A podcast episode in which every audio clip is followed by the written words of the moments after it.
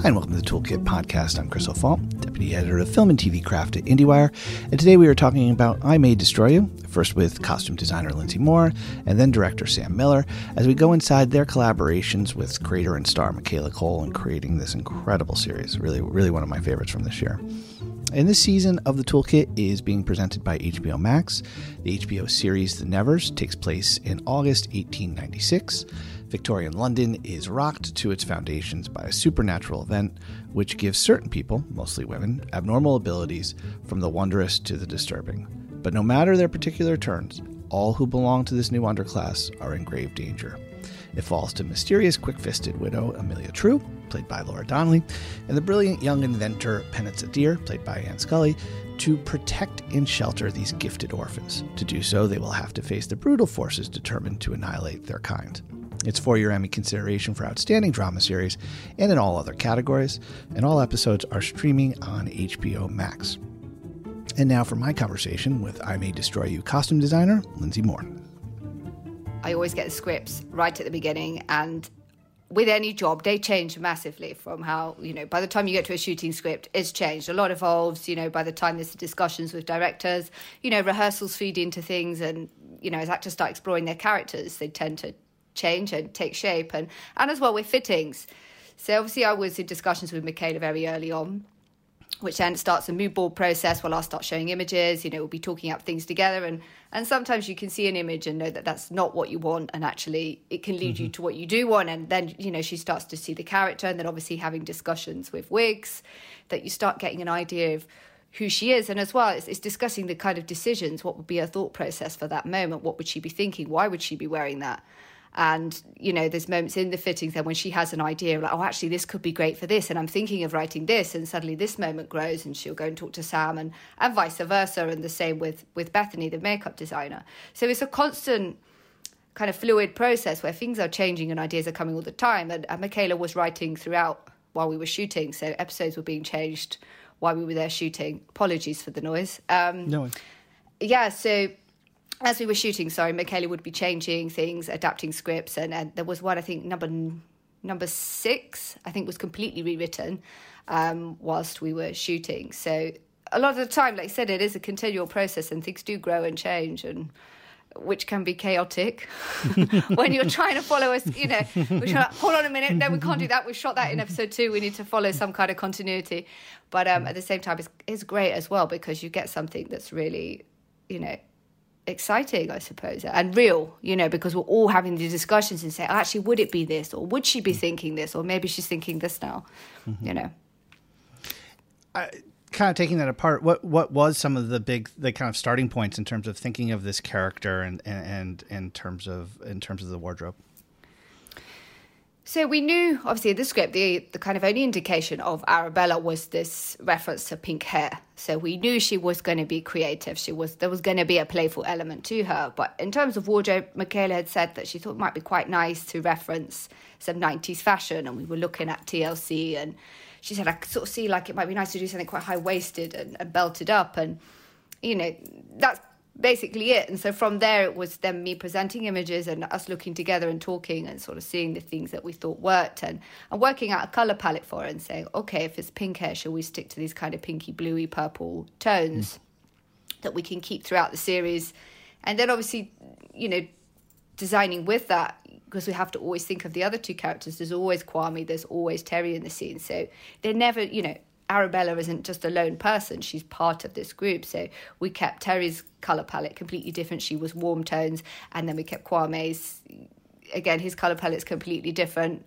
It's a bit different with his because aesthetically his is a lot different to the to the girls, but this kind of conscious effort to think about Arabella as as a colour and mm-hmm. also you know as a, as a style thing as as well you know her silhouette which we really you know that was playful in the first fittings you know chuck, buying vintage shirts tucking things in working out how to loop the belt and felt like okay we've got something here. This is this is a signature look. And that's how we wanted arabella to be this this person that you know she is her own person has her own identity something we haven't seen before. And and tried to create something iconic, which isn't always easy and took a few fittings. You know, it, it's just a lot of playing, but we got there in the end.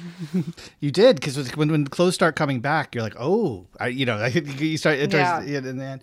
Um, you know, it's interesting to me because when I when I think of um, costume, I often think about it um, from two different perspectives. You know, one, the larger creative role that this is going to play in the in the storytelling, you know, both in terms of color, in terms of character, and then there's also you often hear um, actors and actresses talk about that sense of becoming the character, of stepping in and and and really kind of almost the wardrobe fittings and the clothing almost become part of part of the process. And I'm curious about that because it really feels like um, in your collaboration with Michaela, maybe this is a case where it, it's wearing both hats, right? Is that sense of like the process of becoming this character, but also the bigger picture of her as, is the creative force in this. Is that or or is she very much separating those two or do they merge or you know i'm just wondering you know because i'm sure you've had collaborations on both sides of of what i'm describing right yeah, I mean, it definitely merges. I mean, there's no way you can keep the two separate. You know, Michaela mm. is writing this and she's got her writing hat on, but at the same time, she's also becoming the character. Mm-hmm. So when she steps into the fitting room, you know, she's she's like any other actor. She's becoming Arabella. Do I feel like Arabella when I wear this? You know, mm-hmm. does it feel like something does it feel right? And and that's the same with any actor at a fitting. You put things on them, and sometimes they'll say like, "This just doesn't feel right," and and sometimes it's completely the opposite, and they come alive, and they're like, "Yes, this is it. I found the character. I know mm-hmm. who I am," and it can change anything. And it can be sometimes just a piece of jewelry. I mean, I've done many shoots where actors have worn a necklace under their top every single mm-hmm. time, even though we never saw it, but it just helped them feel like they became that person. So with Michaela becoming Arabella, that was definitely key. And it was the belt, it was the boots, it was the bag, those things that she puts on every time that, you know, her character pieces that, that help her as well, I suppose, take her writer hat off and become and become this character and to not think about schedules and all the other things because it's tricky for her because she was doing many play well playing many different roles in the production I also imagine it's moving, right? Because I feel like that character that character is constantly in movement, and so part of it's not even just you know. I, I imagine just walking around and feeling like you know the energy to a certain degree. Absolutely. I mean, walking is so important, and this is why with fittings, it's amazing when you see an actor in front of the mirror because it's how they stand, it's suddenly how they move, and the character. You know, some costumes can make them move in a way that suddenly they're, they're gliding or that they're stomping around, which is perfect. Mm or you know it's either wrong or it's either perfect for a character. And with michaela it's these you know for arabella these heavy boots this kind of punky attitude that really changed the way she stands. You know michaela was coming in wearing i think she had like these little leather sort of mules on. And suddenly you put these boots on and it makes her stand. It gives her real sort of gravity and makes her stance and her shoulders come back. Like she feels powerful.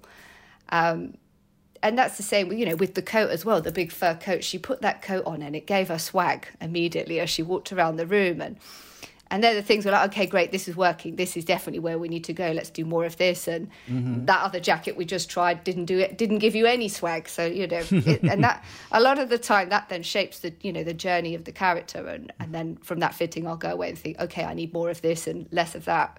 Mm-hmm. So yeah, I mean, it's it always amazes me in a fitting, and, and, it's a shame no one else gets to come and see this. That this is how much people change, and you know, by putting on a piece of clothing. Yeah, yeah. Um, I, stop me if I'm going down a, a, road that's not productive here. But you know, I, I talked to uh, Sam a couple days ago. I don't even know when I talked. I talked to Sam recently, and mm-hmm. uh, you know, one thing I, I'm I'm in New York. Well, I'm not in New York now, but I, you know, that's where I live, and you know, he was. This show has a very strong sense of place and time and we were talking about the different parts of London and, and how that came alive. Help me understand a little bit in terms of um, the kind of the threesome of you know Kwame, uh, Terry, and Michaela, in that sense of like modern London culture, and I, I, was some of this that sense of also defining who they are in terms of the clothes, in like the way that a Londoner might recognize, oh, which which circles they travel, where they hang mm-hmm. out, what world they're part of. Sure. So that was a discussion at the beginning that this. Uh, that I May Destroy You was going to centre around East London. And that's something we really wanted to show on camera is, you know, what East London actually looks like. You know, there's many productions on TV, many TV shows that show you different parts of London, different parts of England, but there's not really any that I think really show what East London's like. And it's a very creative part of London. There's lots of media types and arty people who live there and fashion people, and there's lots of markets and people making their own clothes, wearing lots of vintage and having their own styles. And you can spot them walking down the street, sitting outside the coffee shop, all the arty people.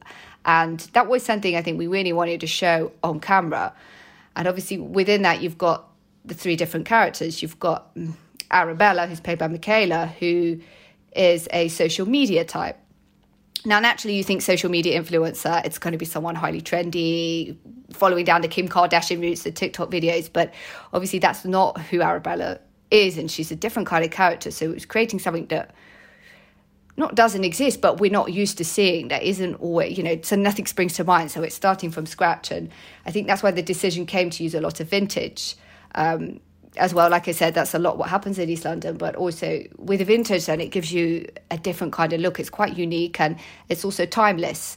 And we didn't want anything that was too current fashion wise that would date easily. We wanted something that would, you know, Arabella would have a look that hopefully in 10, 15 years' time, you can still look back and be like, that's Arabella. Mm-hmm. And it mm-hmm. doesn't feel like it was, you know, a 2019, 2020, sorry, trend. It's, mm-hmm. it's, it kind of transcends that.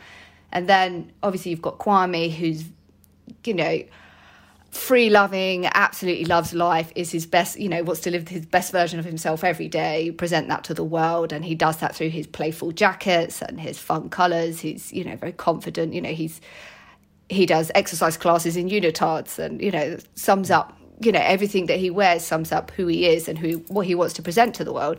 And then you've got terry who's sort of eh, not in between the two but she's in some ways when she's out she dresses up she's all out she's sassy. This is my you know the best version again of herself. And then eh, in the daytime she's a little bit more pared back compared to arabella which is again just trying to present real people is was the main thing of this. And although these are new people like i said to, to maybe the rest of the world that these are people that we see walking on our streets and we wanted to represent them on camera and let people see you know kind of these fun creative people that live in london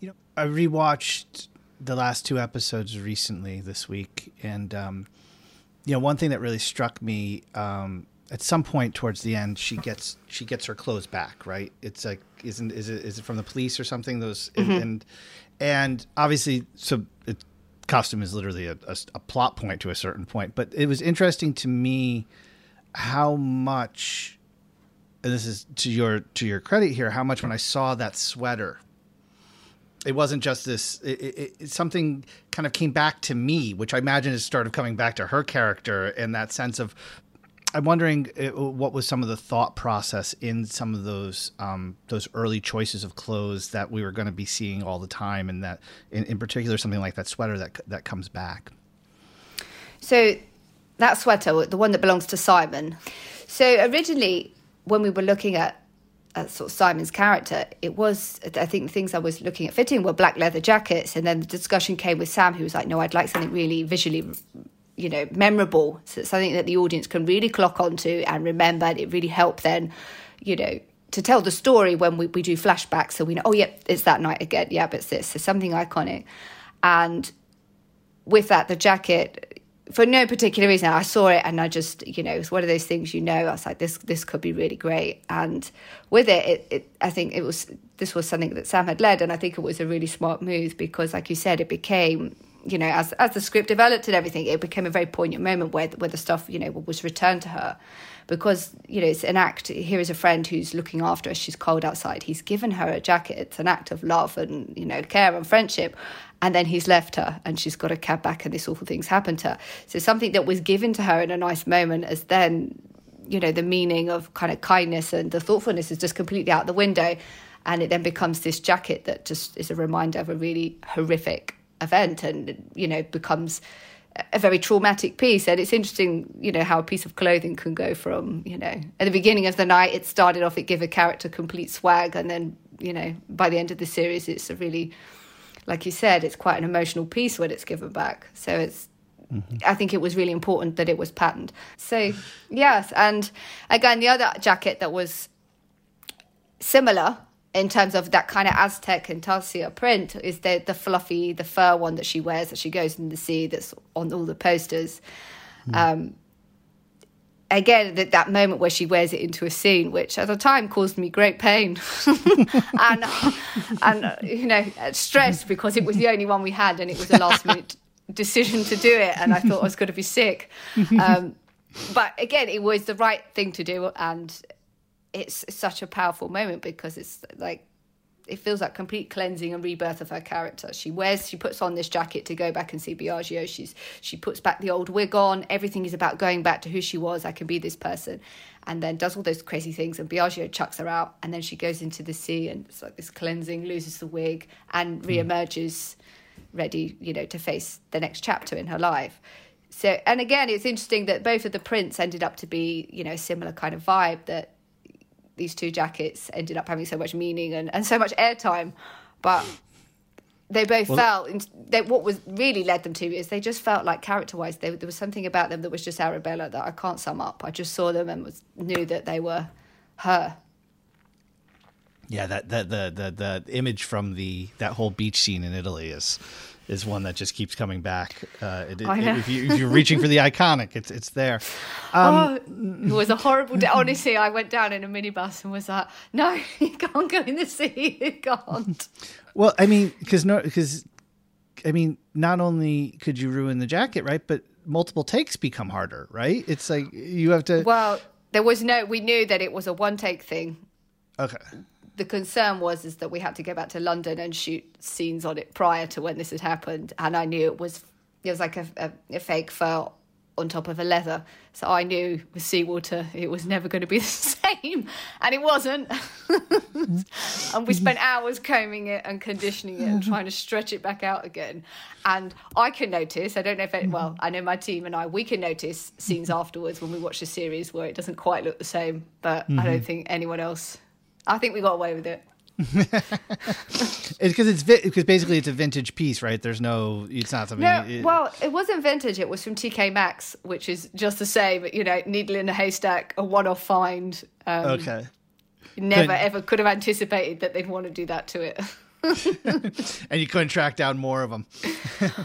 we'd already tried, and by that point, it, like they made the decision ten minutes before, and I got called to set. I was like, "You can't, you can't." They're like, "Can we find another?" I was like, "We're in Italy. I've I've got no idea whether we can." but you know, we lived to tell the tale. Um, we're talking a little bit about um, the hair and the clothes in the beginning, and then the fact that um, Arabella's, you know, like that moment is is is kind of one it's kind of built in the story. She's trying to somewhat I don't know if reclaims the word or or tried to step into those into that that person again that she was. I, am curious uh, about um, the evolution of the character um, in the different looks because it seems to be very specific when you know her her look does change, her presence changes. You know, the hair certainly is a huge part of it, but it also feels like and then there's these moments that it feels like there's a conscious effort to go back or to try something else. I'm wondering if you could talk a little bit about the evolution of the character as it goes to all these different specific story points throughout the throughout the arc of the season. Yeah, that was something that we discussed a lot at the beginning. You know, there was the thought process that maybe, you know, after the incident had happened that you know, perhaps she would stop making an effort, perhaps she would stop, you know, dressing in the way that she did. But then we thought about it, it was like, that's not really real life, you know.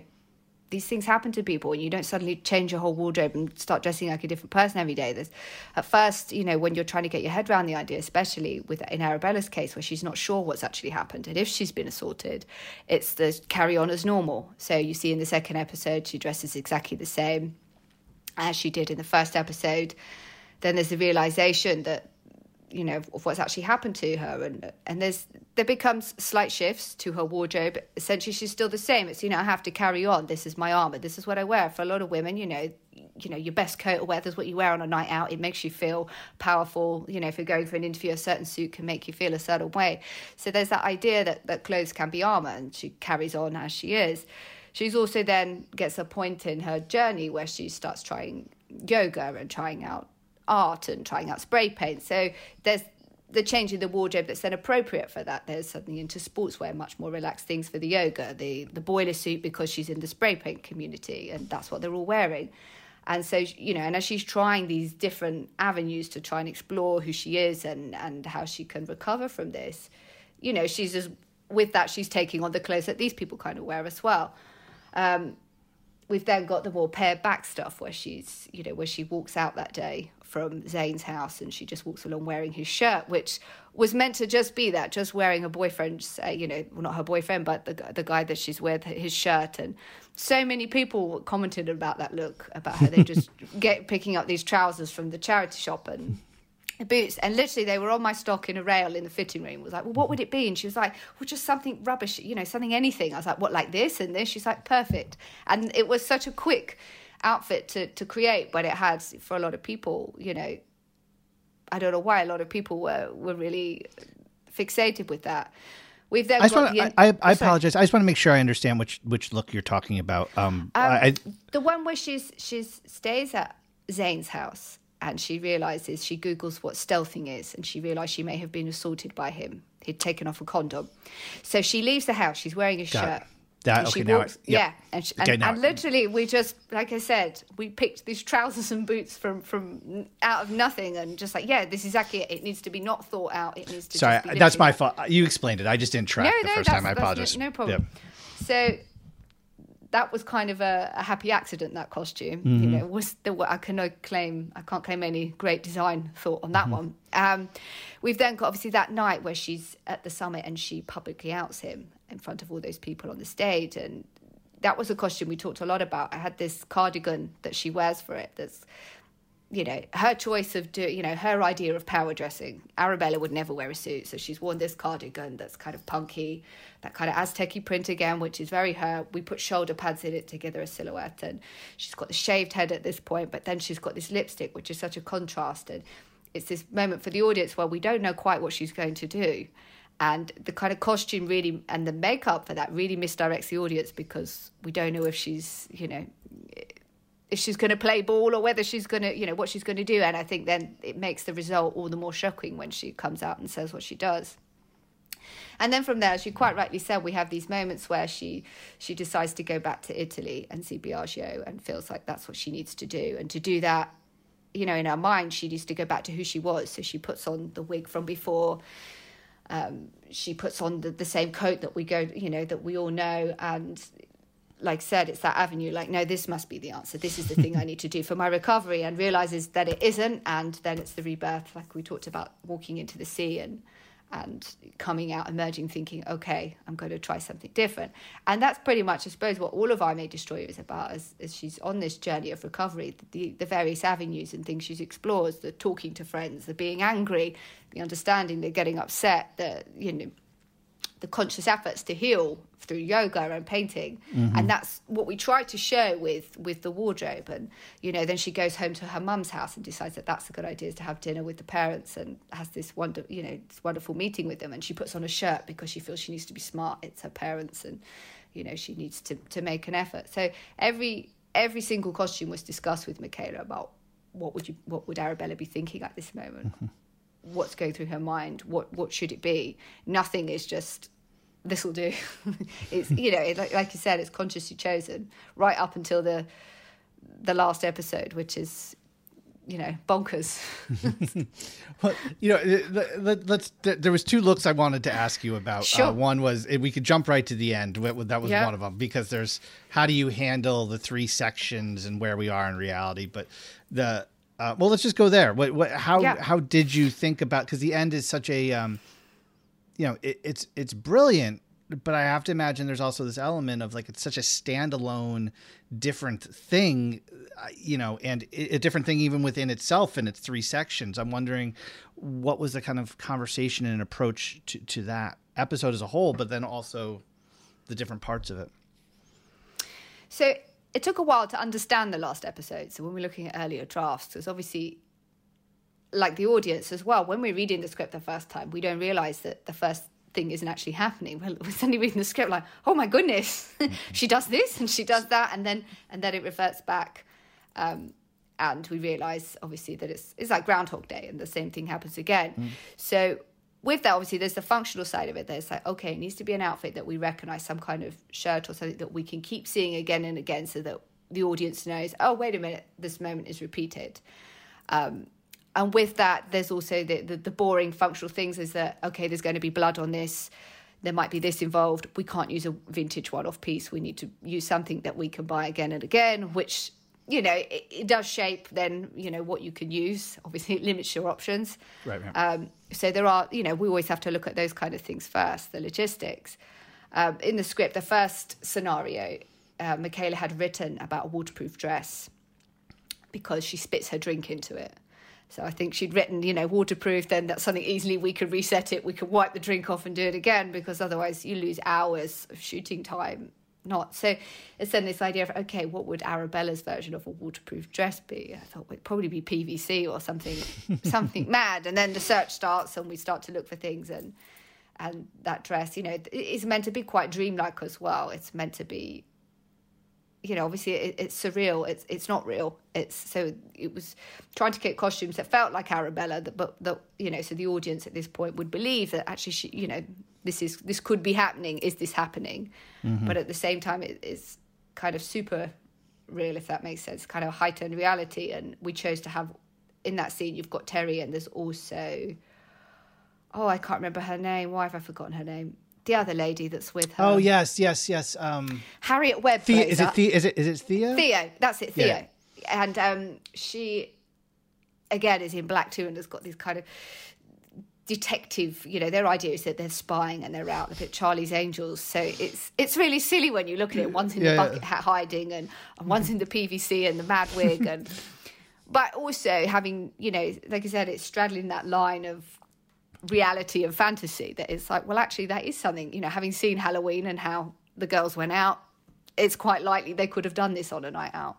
Yeah. Uh, and then having that contrast between the rest of the people in, in the bar who are just dressed, you know, for a normal Thursday night drink. Mm. Um, but yeah, so there was lots of discussions about that. And then obviously for the next two scenarios, it was keeping her in the same costume that she starts them in uh, the like I told you about sort of that groundhog moment, and deciding not to change them, we made the decision to keep them the same, because there was there could have been the opportunity to do a different look for mm-hmm. each mm-hmm. scenario, right. but I think then that didn't communicate to the audience that we were reverting this, you know, we were going back to the same moment, and that actually these were all just possibilities. That was, of course, costume designer Lynsey Moore. And before we switch gears and talk to I May Destroy You director Sam Miller, a brief message from our presenting sponsor. The HBO Max original series Hacks, starring Jean Smart, explores a dark mentorship that forms between Deborah Vance, played by Smart, a legendary Las Vegas comedian, and an entitled outcast 25 year old, played really well by uh, stand up Hannah Einbender.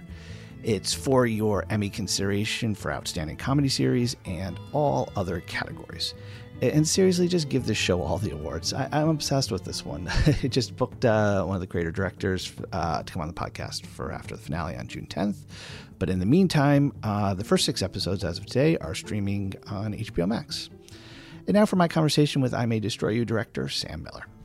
You know, I read I read last night, Sam, that uh, Michaela said she wrote like 191 drafts of, of, of uh, I, I, May Destroy You. I don't know if that's exaggeration or not, but it seems like it's this constantly evolu- uh, evolving process. Um, I'm wondering where and when on the merry-go-round uh, you join this this process and kind of your role in it. Yeah, I mean, I think um, when Michaela and I first met and started talking about it, we had I think there was one whole complete episode one, which was fairly strong. The pilot episode was fairly fixed, and probably four or five drafts, you know, of the next, you know, one to two to five. So she was still right in the middle of the writing process, and she definitely had things, you know, obviously in better shape than that, but she weren't able to see them yet.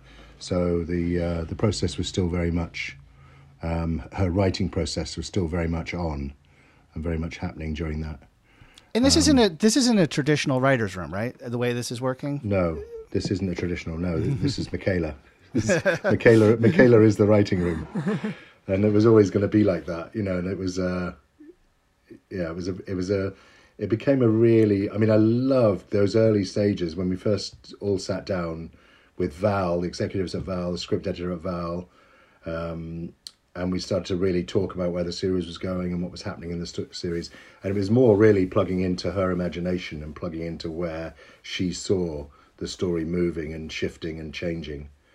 Just to be clear, Val, Val is not a person; it's the producing element, right? It's Val the is the company. production company in the Yeah. UK, yeah. and they they're, they're, they take a very active creative role here. They're right. They're they're basically they're almost like a feedback loop in terms of notes and yeah, its In story. the British, in the sort of British sense of that, they're very yeah. We're very much at that stage um, of formulating drafts before they go forward to the BBC or to HBO. So they're very much. Um, it's the first stage of the scripts emerging, the story emerging at that stage. So. Y- you directed all the episodes, right? Yes. and so, at what point are you starting to talk about how this is going to be shot and and doing all the elements of getting prepared on your end and and seeing how you know this is going to be filmed and translated? Uh, Yeah. I'm wondering, you know, because I, I imagine you're maybe talking specifically about the strong pilot, or, or Yeah. I don't know. So we're we're probably you know quite soon after that we're into you know going on tech scouts to Italy to work out how the Italian episode is going to work and what's there for us and how we make that work. We're formulating a plan about how we're the you know the kind of London we're working with. You know how London features and the, the sort of sense of London in the stories Um, there's probably a moment there's probably after a, a few months of you know working alongside and pre pre production happening You in terms of getting heads of department in place in terms of getting a team together there's a point where we slightly depart and then Michaela has to sink even further into writing. And we the production have to head off and try to start to sort of flesh out this flesh out how we're going to do it and where we're going to do it and what what the uh, you know what the locations are going to be how the casting is going to work so. I'm wondering just kind of big picture in terms of, I mean, obviously um, her writing is probably the best touchstone for you, but I'm wondering Yeah. in conversations with Michaela, what are kind of some of the elements here of talking about how this should look, this feel, and even just this element of blocking and rehearsing and, and Yeah. finding scenes. I'm wondering what are kind of the big things that you guys are working out early in this. Well, I think the the sense of London, the London that we both recognise, we connected on quite quickly. You know, in terms of that, the strip of London, how London, you know, there's a particular area of London, which is you know from sort of Dalston down to Shoreditch, then across to Soho, with a bit of Clerkenwell and a bit of um, uh, a bit of Bethnal Green. You know that that area of London felt the felt the place where the story existed strongest. You know, whether and we, as a production, very much felt we were going to make our story work in this place. So this the kind of locations and the and the the topography of the episode started to form out of something that's real and exists. And it's also something that Michaela and I know really well. You know that that area, that part of London, felt very alive to us um, it was also something that you know I'd you know in the times doing Luther and doing a series called Relic you know it, it was very much a sort of channel that we'd worked you know Luther was very much although it was a totally different sort of um, it, lived in a different universe but that area of London is very much something it's kind of similar to you know probably similar to uh, you know Greenpoint or Williamsburg I guess you know how that features with um, Manhattan. You know that, that it's kind of a, it's got a sort of scuzzy energy to it. That's kind of it's always happening. It's always alive. It's always different. Everybody's there. You know, it's not. It's not. Uh, it's kind of the most busiest area of London, I think. What about you've done a lot of television? What about an element of finding scenes, rehearsing scenes?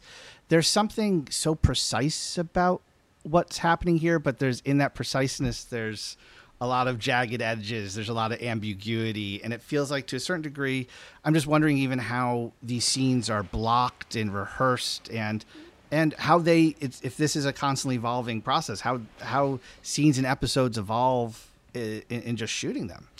It's a really good question. I mean, I, I, I think we both, both Michaela and I share a, a slightly sort of chaotic three-dimensional view of the process. You know, we see the process as a live process, as something that happens on the day now, rather than you know you might have in your head you've got certain you know places you're trying to go and places you're trying to take the imagery, but the actual thing that happens between the actors, the actual sort of you know the the electricity or the lightning happens on the day that you film it.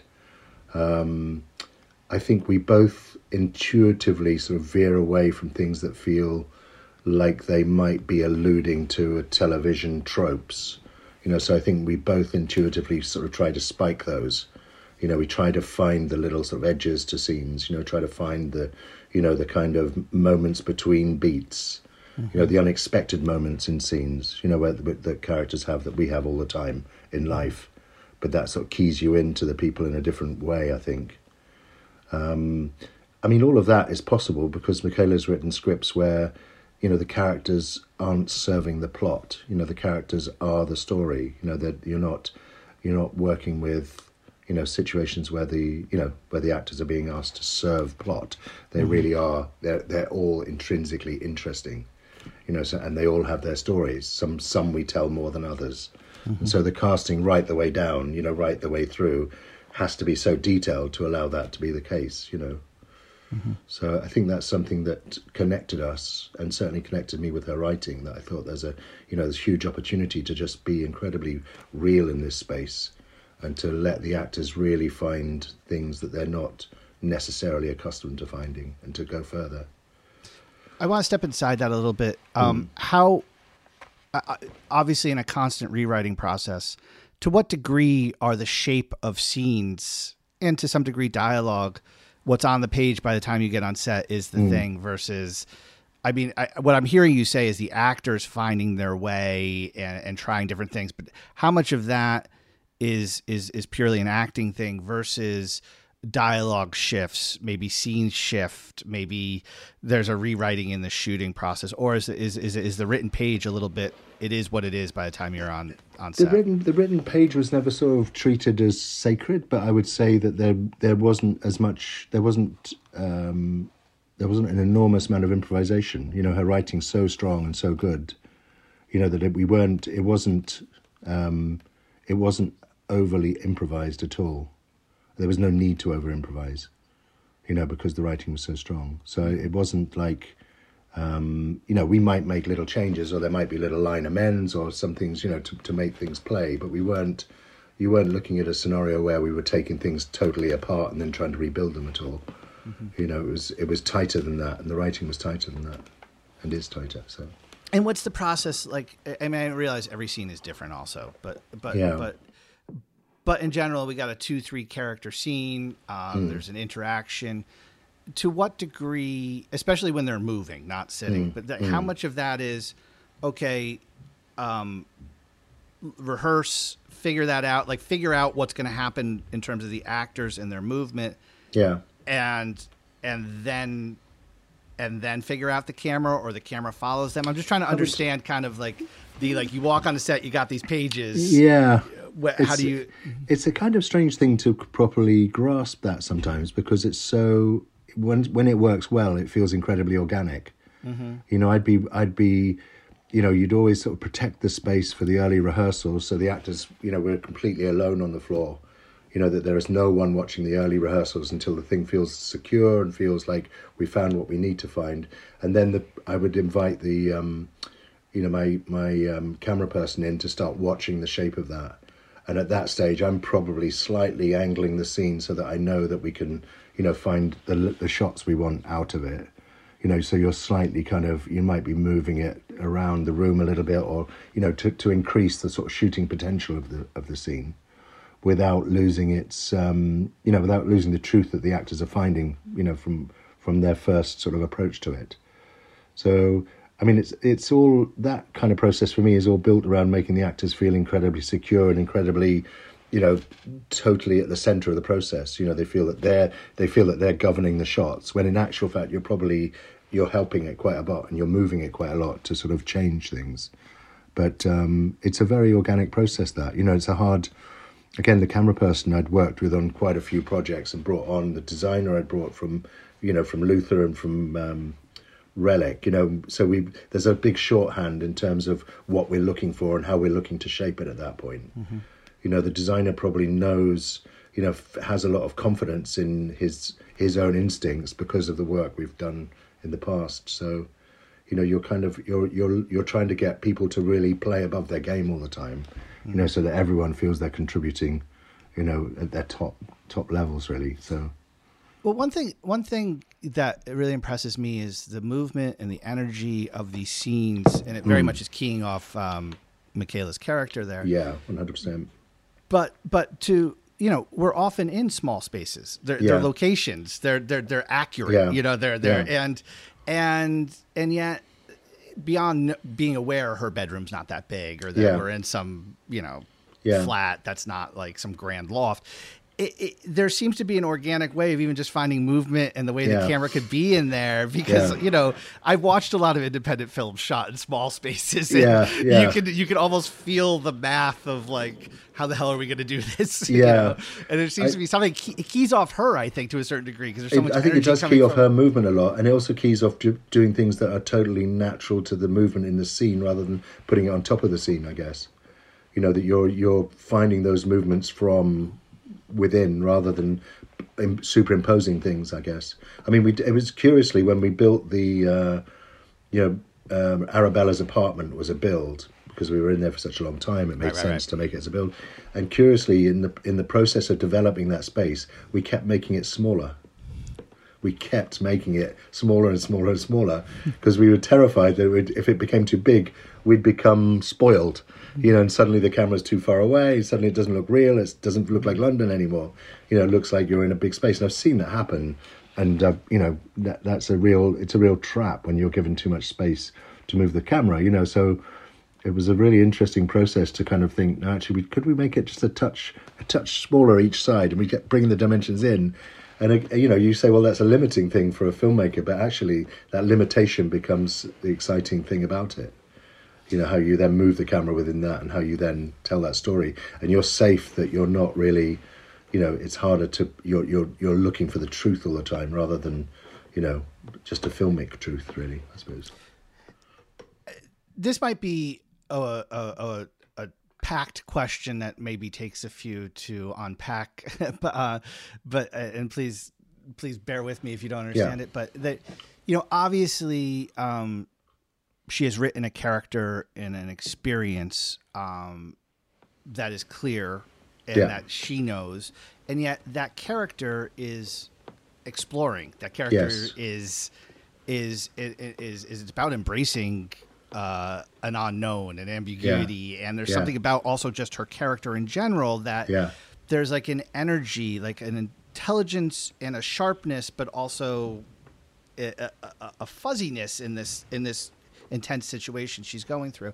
Yeah. And so much of these scenes, I was rewatching a lot of it last night. That's embodied in her. Yeah. You know, it's, it, it's. I'm not saying it's not in the writing, but it's so Yeah. embodied in her. It's so embodied in her unique physicality. Yeah. Which I don't know if that physicality is in is is in Michaela every day, or if Yeah. that's like been manufactured for this character. But when you're talking, when I listen to you talk about shooting in these scenes and finding that truth and working Yeah. in space, I instantly think of these tight shots on her Yeah, and yeah. this energy and these reactions. Yeah. I'm very curious about this in terms of your collaboration with her. Yeah. This is the creator, this is the lead, Yes. but you are helping her figure out if she's nailed this and Yeah. got this. Yeah. Because it's such a fascinating performance with such ambiguity Really, and such yeah. physicality. Yeah. I'm really curious about how the two of you reach that, or how you follow her lead and and engage those things. Yeah, I mean it, it's a it's a yeah that's a it's a mysterious thing for me that you know it's a mysterious how we because also when the, the, in our process there was a point where you know I had to sort of take the unit and go into major sort of pre-production to get the thing up and running to get the schedule in place to, to work out how we're going to do it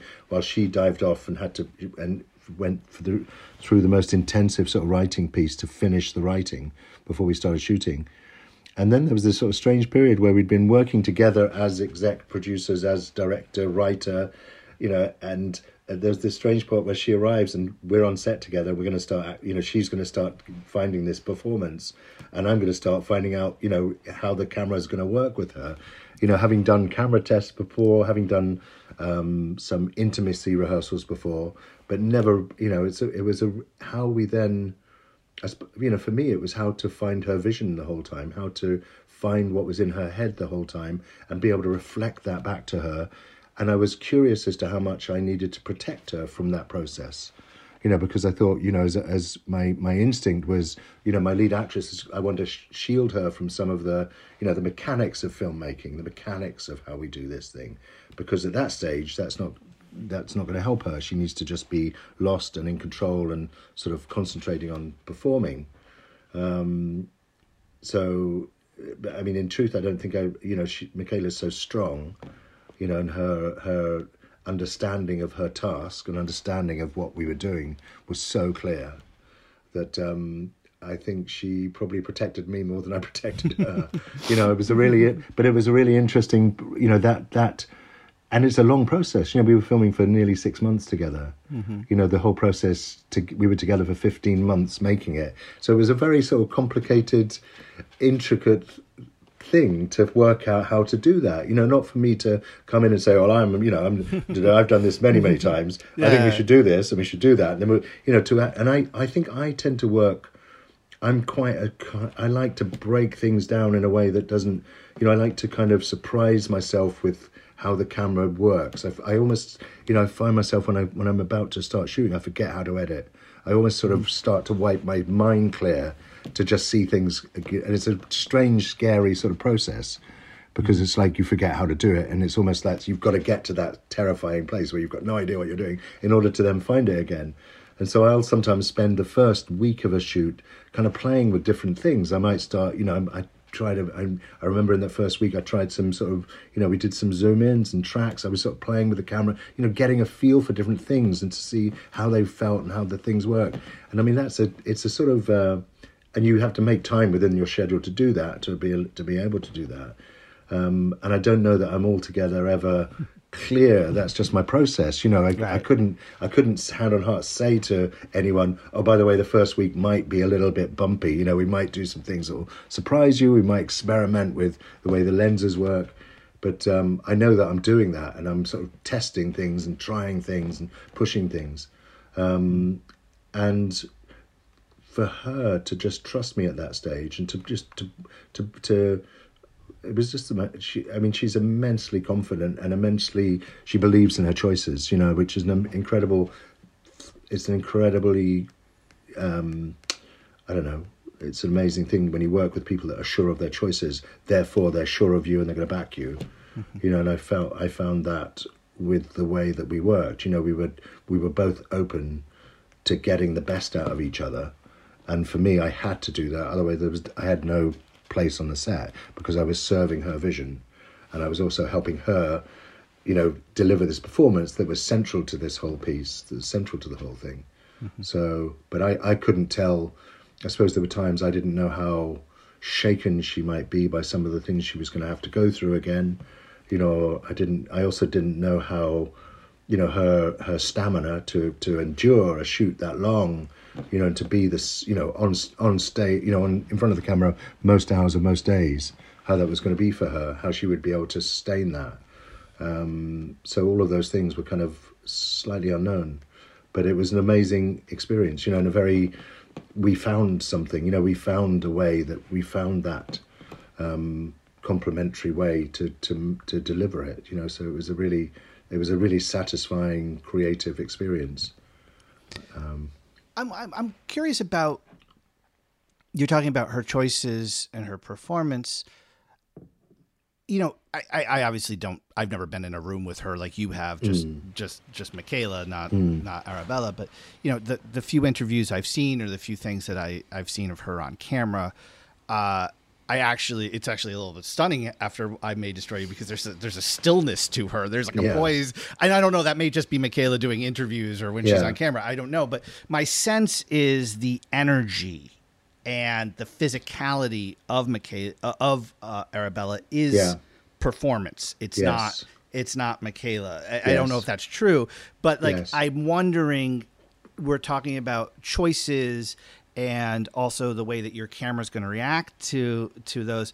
how much in those first few episodes is it also about like figuring out that performance and Yeah. and how much because often you're tight and so she has this very expressive face that doesn't Yeah. require as much Yes, you know yes, but it's yes. like and, and i just wondered how much of that is also something because not only are you having to react to her and, fig- and you your, your team did a wonderful job of capturing her energy in the Yes. camera and her world in the camera but even just to get that energy up top what what is that collaboration like is it her coming over and looking at a monitor is it is it you and her having discussions about things and movement I think she she quickly. I don't. It's hard. To, you know, it's so personal, Mm-hmm. and it's such a an organic.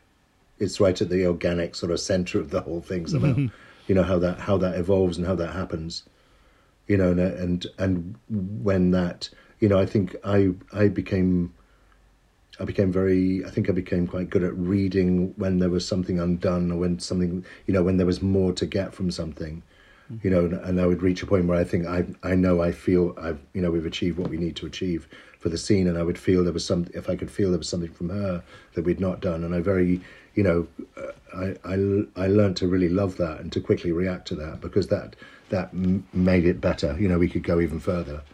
You know, I think sometimes we had a lot of discussions about how the you know framing worked with comedy, you know, and how to not sit on the comedy too much you know so it was a real um, to get the tone of the piece right to allow it to be funny you know seemed really important to us and i mm-hmm. completely understood that from the beginning. And i completely also saw the shortcomings of feeling the you know feeling the earnest switch coming in you know where you you start to become too serious about something mm-hmm. you know and then you kind of kill it because you're so serious you take it so seriously and you push the audience away from it. So we were we were both very aware of how we wanted the the comedy to sit within the piece, and then also, but also, then also then the lightness of the way it's filmed. You know that it's not filmed too heavily. It's not filmed too sort of we're making something very significant. You know, it doesn't have that kind of, you know, earnestness to it. I suppose that was something we we really didn't want it to have. We wanted it to be light and throwaway and gentle and you know, for, you know, kind of reactive and um, smart and not you know, so it didn't. I mean, I think you can see that in the editing as well. It's not so, you know, we don't it, it, sit on things too long or show ourselves as filmmakers too much. You know, it doesn't sort of, you know, those long lingering wide shots where nothing happens. You know, because you think that you know it, we sort of got eschewed a lot of that. So um, yeah, th- so I, th- I think that was the, really the learning curve as we went along was to keep honing and developing that, keep finding it, keep finding it, keep finding how the camera. I mean, bizarrely, we I think we we ended up shooting an enormous amount of the program on the same lens. A, a lot of the series was shot on one lens. And we, we, you know, if you'd have said that to me before, I'd have said, well, that's quite an interesting idea, but I wouldn't want to commit to that. Mm-hmm. But as we progressed, this lens just came back and came back, which is often the case. I mean, often there is a lens that sort of jumps out of the box, and that's the lens, you know. But I think something like eighty percent of the of the twelve programs are shot on the same lens. So what what size is the lens what millimeter it's a twenty nine mil Leica. So yeah yeah yeah, so quite wide as well. Uh, it, it, it, it- and I assume this is. I mean, obviously, it's not traditional coverage, but are you are you also shooting a lot? Are you is, is are you burning? Like, I, I I guess actually, let me even cut to a bigger question here. Yeah. Like, if you're in the, I mean, edit's never easy if you have a lot of Yeah. footage or a little Yeah. footage. But I Yeah. mean, in the edit, do you have a ton of choices? Are you are you really modulating different performances and energies, or is if, it? if I feel something's not quite working, then I shoot a lot. You know, if I Mm-hmm. feel something's not quite landing, or I can see there's there's some tonal changes that we want to experience or have in control, then I shoot lots. Mm-hmm. But I, I'm generally quite economic. I generally quite. I think it shows. You know, it's it's it's a better process not to kind of kill the actors on every take. You know, not to kill the kill the thing on every take you know so that when you do go to take 15 16 18 20 there's a reason you know you you're it's unusual. You know i'm not i don't i don't subscribe to that school where you know it's, you've got to make everyone's got to have their fingers have all got to be bleeding and they've got to be exhausted. You know i don't subscribe to that um, school of you know there's always a better take because I, I do think you often you hit it and when you hit it you've got to know it you know, and that's not to say you don't then run over to see if there's more or if there's something else, but you often come back to that second or third take, or sometimes the first take, you know, because you know you've got it. So um, again, I, I I like that part of the process. I like the limitations of that. You know, if I didn't have limitations, I would be there forever. You know, and we'd all be there forever. Mm-hmm. You know, but the fact you've got these sort of uh, you know the thing is broken down and you have to achieve certain things. I, I enjoy that challenge of it.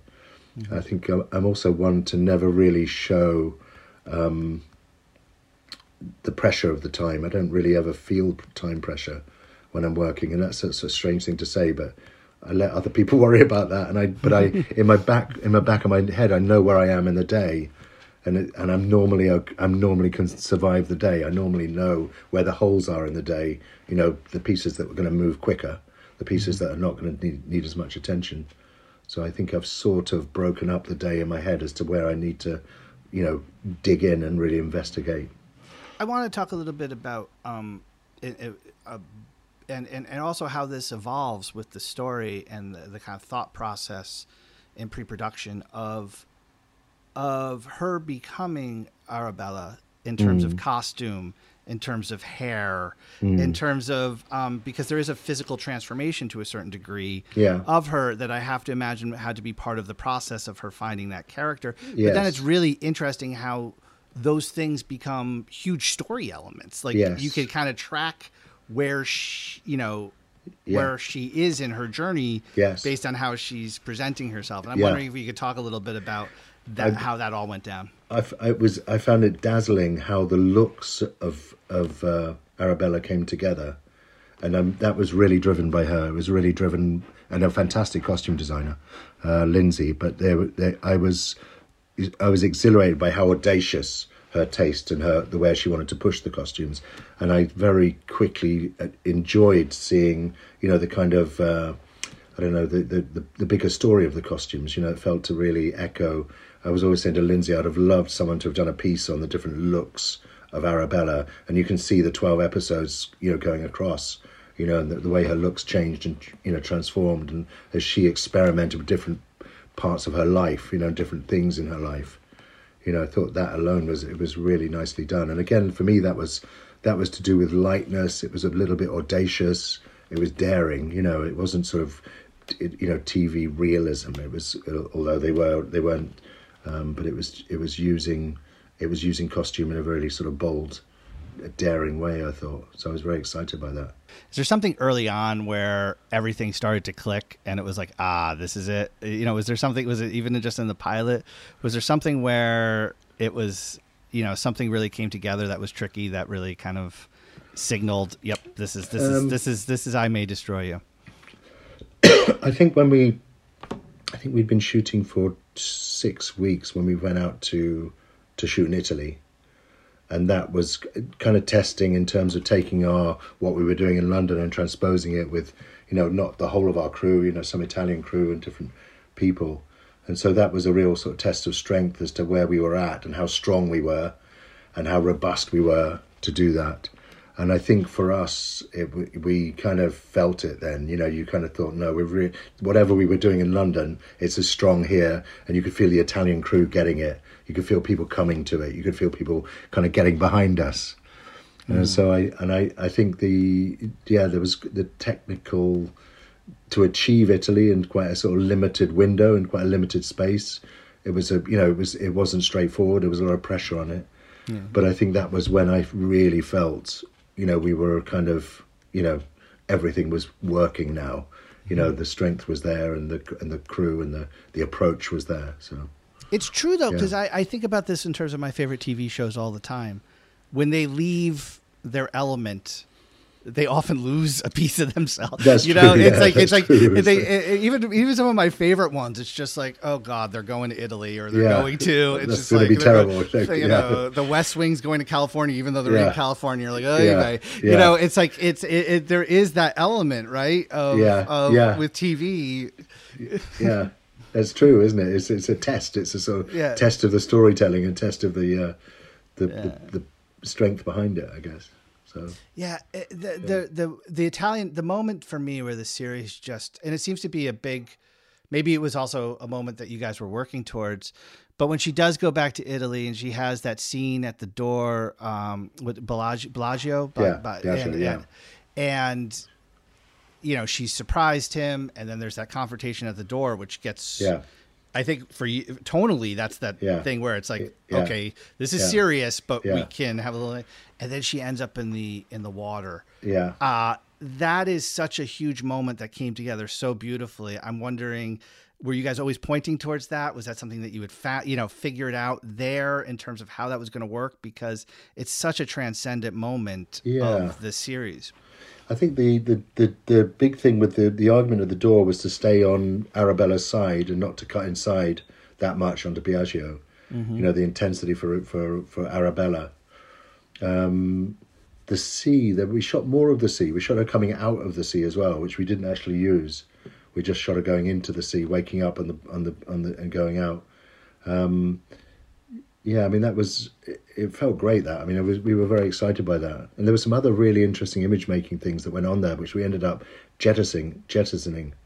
Um, but again, just to keep it really cut down and and not indulge it. You know, there was there was a there were some real comedy moments when she came out of the water, but the, in the edit we decided not to use them. You know, we just came out on her just going into the sea. We're talking about tone. We're talking about memory. We're talking about, um, you know, not taking yourself too seriously.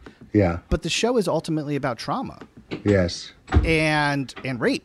Yes. and these things are not connected and or these things are the, the, this element of memory and that are not are not removed from that Yes. and so i'm wondering if uh, you know that approach because you're obviously i assume you know you're leading towards that end like you kind of know how big you're going to go with that end Yes, yes. which has had to be stunning when everybody read that thing Yeah. but i mean um but i'm just curious though about that element of that sense of memory that sense of how to recollect things and as that's mounting towards a, a finale but then also how that relates in terms of trauma assault and and this tone element right Yeah, because yeah. i mean I, I think the brilliance of the series lies in that in terms Yes. of how it's approaching trauma but I, to a certain degree on a micro level i think that's got to be hard in in in scenes and and certain elements no Yeah, I think it was. Um, I mean, I think, but the the the kind of hugeness of twelve, you know, the kind of how bold and brave and um, imaginative twelve was, you know, and someone dealing with what had happened to them and going through this, you know, through these sequences. Um, yeah, I mean, I, I it, it it it was all you know that kind of the empathy for every moment and the complexity of every moment and the kind of belief that that would hold together and the belief that that kind of you know makes amazing drama was um you know was from Michaela's writing and then you know beautifully acted by her it has another layer to it as well of course because it's about a writer writing trying to find the words to write about and trying to find the words to describe it. So you know your your lead character is not only you know you know is trying to you know fulfill a book deal to finish a story which is about the thing that's traumatizing her which is about the thing she has to keep going back to try and understand or try and grapple with so it's uh, it's many layers to that you know and it, and it was left as being many layers you know as not being one thing i guess to a certain degree it seems as if the show is a little bit about the making of the show the like Yes. creative process of dealing with this trauma and that seems to be what the ending is to a certain degree Yeah. about how do i how do i write the end of this for myself right Yes, yes, abso- absolutely. That is exactly it. Yeah, it's like going through the different do going through doing your process, you know, to understand what's happened to you and to reach an understanding for the the you know so that you're not the victim of the narrative. I guess um, was was what she was saying. all right so let's talk about that last episode Yeah, yes, um it's uh i i you know i i think if we think about them in sections or chapters I, I to a certain degree right from the beginning um it seems to be that one of the hard things for you is to signal what's real what's not you know like almost to change the style a little bit Yes. because you're not you're not doing woo woo this is Yeah, a fantasy yeah. or this is you know it's it has to feel real but also you're signaling something's a little bit different here right yes, yes. I mean, the trick of the the first the first sequence is to take the audience into onto a journey where they think it is real. Mm-hmm. You know, so there's a, there's a point that you you think this is the most horrific ending I could possibly imagine is to sort of go back and find this person, drug them, take them to the street, and pound them to death. You know, mm-hmm. the brutality of it. Um, so I suppose in some ways we were trying to, yeah, keep our adventurous spirit through that, as well as you know, letting it be shocking, letting it be graphic, letting it be, you know, deeply disturbing, and then, you know, it's almost like three visitations, you know, three potential, three possible outcomes, mm-hmm. none of which are actually the true the true outcome. You know, the true outcome is just she decides not to go anymore and realizes that she can't. You know, so it's uh, three sort of um, kind of macabre fantasy scenarios mm-hmm. that she's exploring in order to finish her story, in order to try and feel cured. But it seems also like a conscious decision to shoot each three differently, right? Yes. So, what was the approach to the second one? I wondered.